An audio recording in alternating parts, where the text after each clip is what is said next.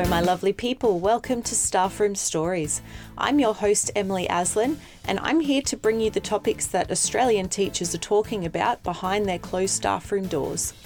Join me each episode, usually with an incredible guest, to explore the things we're talking about, as well as the things that we ought to know. Enjoy!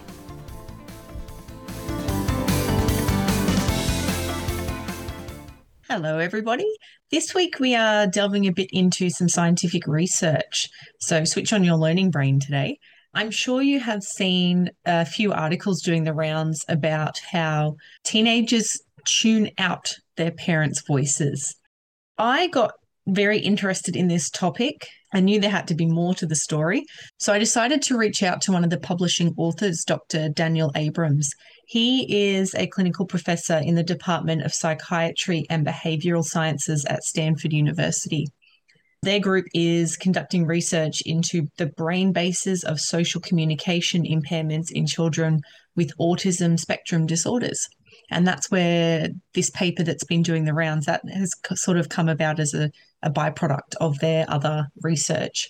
So Dr. Abrams has very kindly agreed to join me today to have a chat. And he actually wants to clear up a few misconceptions that I'm sure you've seen in the media about his research. So, we'll be talking a bit about autism and a bit about how language and communication physically affect different parts of the brain and the impacts that that can have on the behavioral outputs of children and teenagers. Now, obviously, this research is more focused on or is more applicable to parenting than teaching, but we can definitely see the flow throughs into what we are doing as educators with the children that are in our care. Enjoy. All right. Welcome, Dan. Thank you for being here today. Thanks so much for having me. I appreciate it. Excellent. I guess we'll start off with a bit about your background. So, how did you get into research? How did you get into the type of research that you're doing now? Is it always been sort of your trajectory to get to this point? Um, it's kind of been a long and winding road. I initially did not start out with much of an interest in biology or neuroscience. I actually started out with an interest in sounds. And I actually worked in recording studios and did live sound. And I'm actually a I'm a pretty lousy musician, which kind of started the whole thing off. And I was interested in acoustics and I took a job as an acoustical engineer. So in college, I studied to be an engineer and I became an acoustical engineer. And we would work with architects to help design spaces so that they would sound good for whatever yeah, use. Right. It could be a theater, it could be an office, it could be almost anything that requires you to pay attention to sound, to noise levels and whether the room is properly reverberant and like. And I found it was interesting, but I, I realized I wanted to do something that that helped people. And so I took an interest in hearing. And then that just kind of led me on a series of different kinds of positions and interests. And all of a sudden I started studying the ear. And then uh, just like sound itself, I started with acoustics and made it to the ear. And now I'm in the central nervous system, like, you know, the brain, where we study what happens in the brain when people hear things, in particular sounds that are important to them, like speech and music. And then what happens in clinical populations in which hearing function is kind of impaired in some way. And so that's kind of the focus of our work now. But I didn't really start off like this. This is just where I wound up. So you've sort of gone from like the very far outside all the way into the inner mechanics of the brain now. Yeah. Yeah, that's fascinating. I saw a lot of your research is to do with the autism spectrum and young children. What led to that sort of pathway? Well, a lot of people with autism tune out from the, the vocal world. And so we know that typically developing kids are really tuned into the vocal world. And, you know, for example, a child can identify his mother's voice before they're even born, which yeah, sounds right. crazy, but it's true. And you know what's interesting is so that kind of tells us how carefully tuned the the human ear and brain is at the earliest stages of development. And we thought it was really interesting, fascinating how you have people on the spectrum who often have very high intelligence with, with good language, good readers, but they still kind of they tune out from these sounds. And we thought that was a really interesting observation. And we realized we knew very little about why that is. And in particular, we wanted to know how do their brains process vocal sounds and speech sounds differently? And what can that tell us about why they kind of tune these sounds out? And so autism is a really interesting and important question for examining speech processing. And so this is really the focus of our work. We also do some other fun stuff along the way, like the paper that you contacted me about. But you know, the main goal of our work is to study and to understand what's happening in the brain of people with autism when they hear speech sounds and what can this tell us about their broader social communication deficits? Yeah, right. And do you think that sort of provides a bit more context for people who don't have autism about how they experience sound? So it's almost like yeah. a bit of a contrast. Yeah, it's always important to understand kind of what the neurotypical brain is doing before you can really make a whole lot of sense of what's going on in any clinical population. So for most of our studies, they amount to control participants. These are neurotypical kids or adults or whoever to help us to serve as a contrast for understanding what might be different in people with autism. So yeah, we're always studying neurotypical folks as well for any study that we're doing in people with autism. Yeah, perfect. So the research that I contacted you about that sort of went a bit bit viral in the media, the the headlines all resolve around this concept that the teenagers are tuning out their mother's voices once they hit teenagehood and the implications of of that. So would you mind explaining a bit about that that research process and then the results that you've found with these teenagers yeah so there's a bunch of clarification that i need to do mm. you know and sometimes the media can kind of latch onto a little thing and run with it in a way that doesn't really reflect what happened in science so i hope yep. i can kind of clear some of that up you realize that your science can sometimes turn into someone's clickbait pretty quickly and so we were interested the original kind of study was geared around, uh, you know, we know that adolescence is a time of great change, right? And in particular, for this study, you know, the social world changes a lot for adolescents, right? I mean, we all know this. We went through it. It looks different when you're on the parents' end and when it's just you, you just kind of do your thing and the world is changing, but you don't fully kind of comprehended. But, you know, when you're on the outside looking in at a teenager, you see all of a sudden they shift their social attention from their parents to their friends or novel social partners. And this is like a crucial part. And you can ask just about any parents of teenagers how pronounced this is. But we knew very little about what's changing in the adolescent brain that kind of underlies this behavior. Um, so trying to find a biological cause rather than looking at it from a social sort of aspect. Yeah, sure. We already know. I mean, this isn't exactly groundbreaking news from the social aspect. Like everybody knows that teenagers really start tuning into their peers and their friends and really kind of seeking them out for social support and in ways that they really didn't as younger kids. And so it's not really news from a social standpoint, but we didn't know very much or anything about what brain systems and what changes in the brain underlie this really pronounced social change in, a, in an adolescent's life. And so we'd actually performed and published a study about five years ago that showed that in younger kids, so probably seven to 12 year olds, when they hear a brief sample of their mother's voice compared to an unfamiliar voice, there's this really kind of impressively large kind of response in their brain. And in particular, I'm hearing a mother's voice compared to an unfamiliar voice in younger kids activates these parts of the brain that we call the reward centers of the brain. And I could spell out a number of them. One is called the nucleus accumbens. Another one is called orbitofrontal cortex and medial prefrontal cortex. And for the lay audience who may or may not be interested in all the gory details, these are the parts of the brain that are active when you anticipate and experience reward. So, for example, if you happen to like chocolate and you see a chocolate bar, you chocolate bar, or you eat chocolate, then this reward system, this reward pathway in your brain becomes very active. And hearing all kinds of sounds can also activate the reward pathway. For example, when you hear your favorite music and you get the chills, that's your reward pathways is is shown to be very active for those sounds. And in this paper from five years ago, we showed that when younger kids hear their mother's voice, they show activity in these brain regions as well. And the important contrast in that study was this is mother's voice compared to unfamiliar voices saying the exact same thing. And so we very carefully controlled everything. So that showed this preference for mother's voice compared to unfamiliar voices in this reward system. And then we asked the question, well, I wonder what happens as kids get older. You know, here we know that they have all these kind of social changes that happen across development. And so in the newer paper that just came out this year, we did the exact same study, but we brought in 13 to 16 year olds. And then we looked at what differences as a function of age. You know, well, what happens in the brain?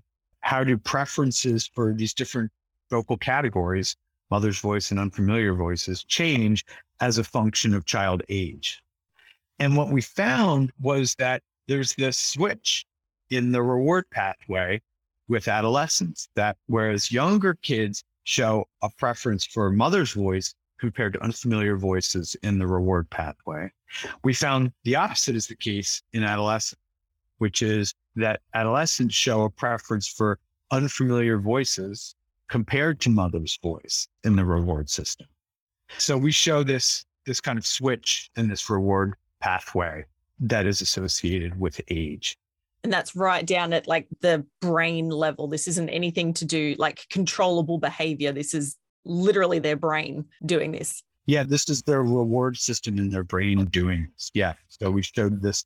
And so these stimuli really, they're these brief little stimuli, like they're only like a second, not even a second of these voices. They're hearing just these little snippets of speech produced by both their mother and by these unfamiliar voices. And so that's what we showed in the study. And we think the results are super interesting on their own. I think it's been interpreted in some of the articles that we've seen published in the lay press that this means that adolescents aren't, you know, listening to their parents or whatever. There's nothing further from the truth. We know for a fact how important parents continue to be in the lives of adolescents.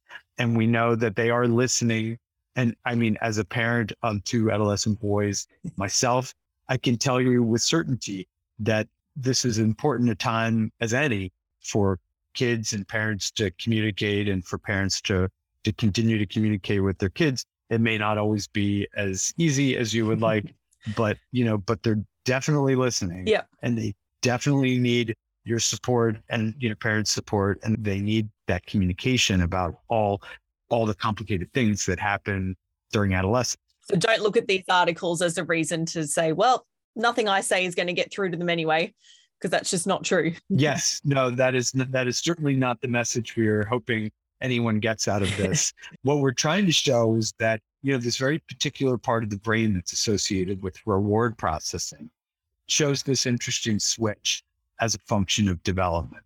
Whereas a mother's voice for a young child compare relative to unfamiliar voices, it elicits this reward response that this switches in adolescence. That doesn't mean anything about their kind of listening. Yeah. It is an interesting property of what is kind of rewarding, what kids are seeking out. I think it kind of reflects what these different groups of listeners, these different age ranges are kind of drawn to, you know?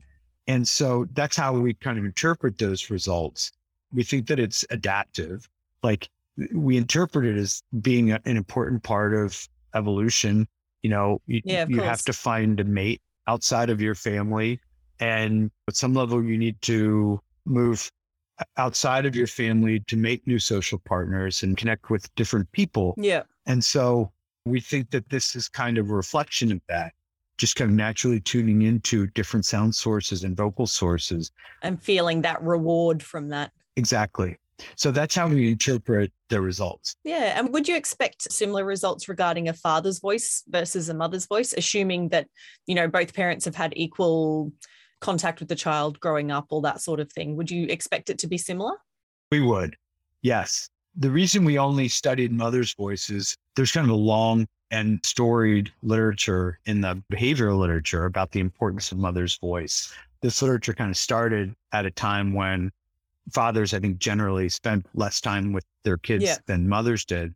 back in the 60s and 70s. And of course, that's even a generalization. But, you know, we we get that question a lot. We would anticipate that a mother or father, or anyone that is a, a close caregiver and someone that provides love and support to a child, I think we would anticipate anyone who's really close in to the child in those capacities would their voice would show a similar response as the ones we've shown for mother's voice here. And do you think it could be related to that emotional bond that relates to the reward system lighting up versus like the actual physical sound of the voice? So separating the emotions from the, I guess, the physical sound. Does that make sense?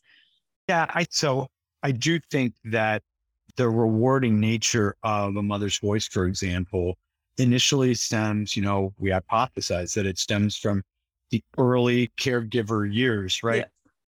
When an infant is born, they begin to associate mother's voice with care, love, food, protection, all those things that a mother provides and that fathers provide too, although, you know, in different, in some different ways there. But we think that initially stems from this immediate association between hearing a mother's voice and all the kind of rewarding stimuli that accompany yeah. a mother's voice for an infant.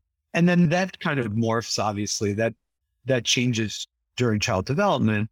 But nonetheless, young kids, they still are are very closely attached to their parents and in, in the social world revolves around them very much. And we know that that a mother's voice continues to be a rewarding stimulus even for older kids not in as much into adolescence, but that literature kind of stops at elementary school age kids. We do think that the voice that they're hearing, that it's the association of the voice with a close emotional bond. So it's kind of that biology of the brain linking in with the social aspect and sort of training that reward system over time. Yes.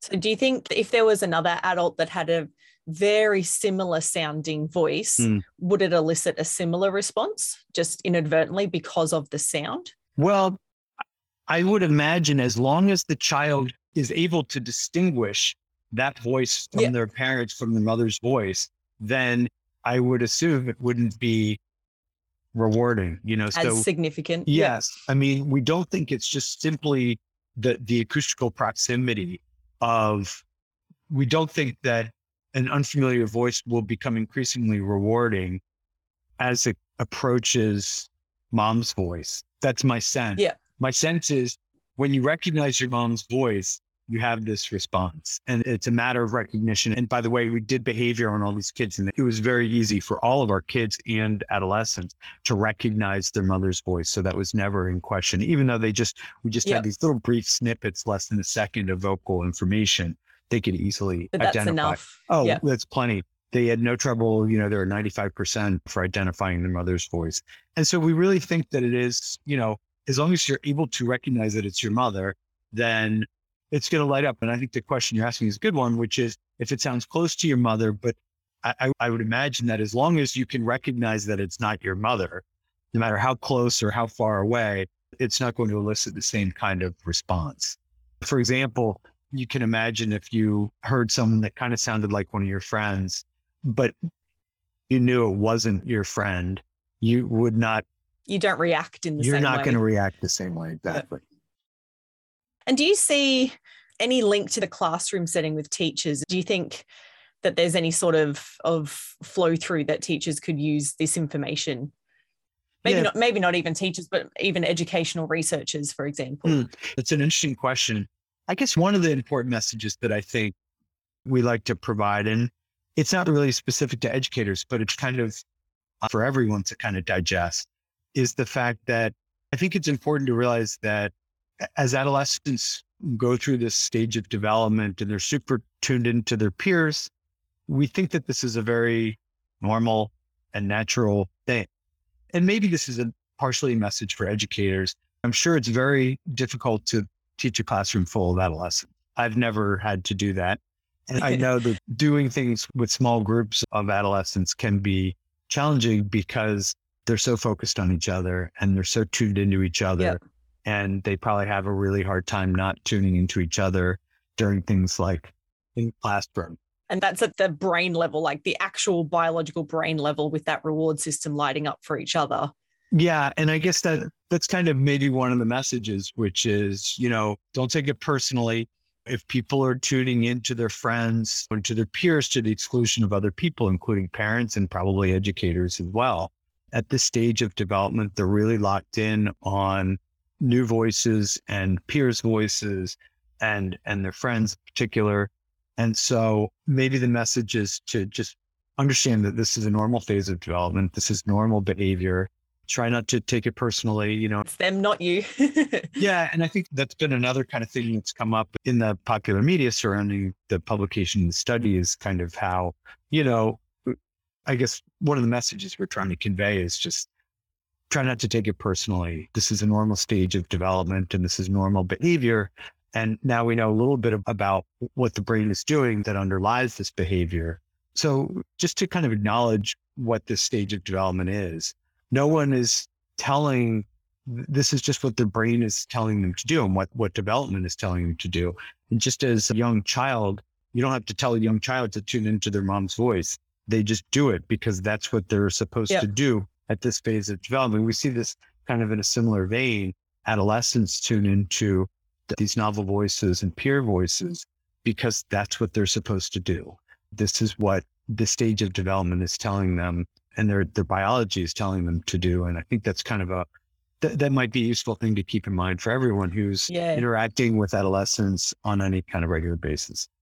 Yeah, there's there's no conscious decision making happening here. It's just it's it just happens. Yes. Yeah. Exactly. Do you think that this this study that you've just done would be mirrored in the population of teenagers with autism? Like would their reward system behave in the same way in this context? Actually, that's precisely the next paper that we hope to publish. We've collected these data in adolescents with autism as a comparison group to the one that we just published recently.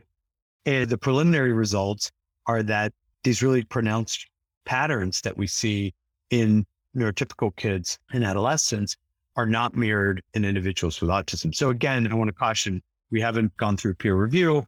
And so yeah. they're preliminary results. So I don't want to kind of overstate anything at the moment, but the preliminary findings are that we're not seeing the same patterns and that we hope to kind of flesh that out a little bit more, but that will be kind of the next study that we hope to publish. So yeah, it is an important question. The reason this is an important question in the context of autism is that you know, autism is a developmental disorder. You can't think about it in isolation to truly kind of understand and comprehend autism. You have to think about it in terms of development. Um, yep. Because the autism that's expressed in a nine year old is going to be quite different than how it's expressed as a 16 year old. And it's this kind of moving target that's constantly interacting with development in different ways.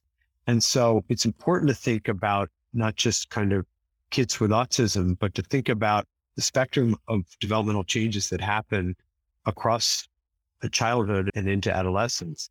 And to understand how these changes, these patterns, for example, the pattern that we showed in our paper that we're talking about here, and to examine whether these patterns are also evident in individuals with autism. So it's this moving target. So that's why this is such important work for understanding autism. And so we hope that that study is able, you know, we'll, we're able to move that study along soon. Maybe we'll talk about it next time. Yeah, for sure. Excellent. Is there anything else that you wanted to touch on to get out there that people may not have heard about or read about? No, I think we've kind of covered everything that I would hope to cover here. And I've, you know, yeah, I, I really appreciate your interest in our work and I hope I've answered some questions and I hope parents have learned that their kids are definitely listening at all ages. They're just maybe not getting rewarded for doing so. it may be less rewarding along the way. Exactly. Yeah. Yeah. Perfect. Thank you so much for this. I know these articles have done the rounds in all of the Facebook teaching groups that I'm in. Oh, cool. And I think that the way that you've explained this and cleared up these misconceptions that are being portrayed by the media is mm. going to be really, really helpful to a lot of teachers to know that you know, they're not actually physically not listening to you. Of they're course. just not getting as much of a biological reward from doing so. Correct. I think that's a wonderful way of putting it. Yep. All right. So I guess just to end, just a little bit of a fun question. Yeah. Do you have a teacher that influenced you when you were younger? Or maybe a professor or somebody? Mm. Well, I've been like wildly influenced and impressed by so many of my mentors. So that kind of goes without saying how much like my dissertation mentor, Nina Kraus, has meant to me and my postdoctoral mentor, Vinod Menon, has meant to me. And I guess one thing I'd like to give a shout out about is that I had a biology teacher and I couldn't get above a C in biology when I was in middle school. Yep.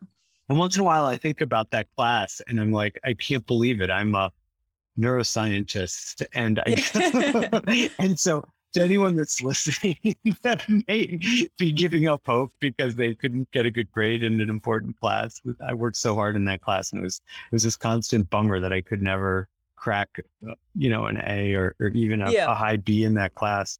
So anyway, I think about that person. There, it's motivating in, in a different way. You didn't get what you wanted to in the class, but now you're a literal neuroscientist. I know it, it's a little strange to say that, but yeah.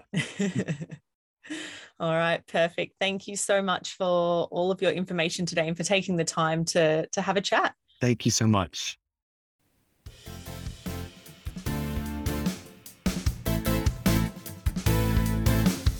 If you'd like to continue the conversation, come and join us over on Facebook in the group called The Teacher Community by Staffroom Stories. And you can also find us on Facebook and Instagram at Staffroom Stories. You can also check out the blog at www.staffroomstories.com for full podcast episode transcripts, as well as articles about a whole range of other staffroom topics. If you liked what you heard today, I'd love for you to tell your friends and colleagues about this podcast. And if you would leave me a review on whatever service you're listening through, this helps others to find us. Thank you for gifting me some time out of your day. I hope the rest of it treats you well.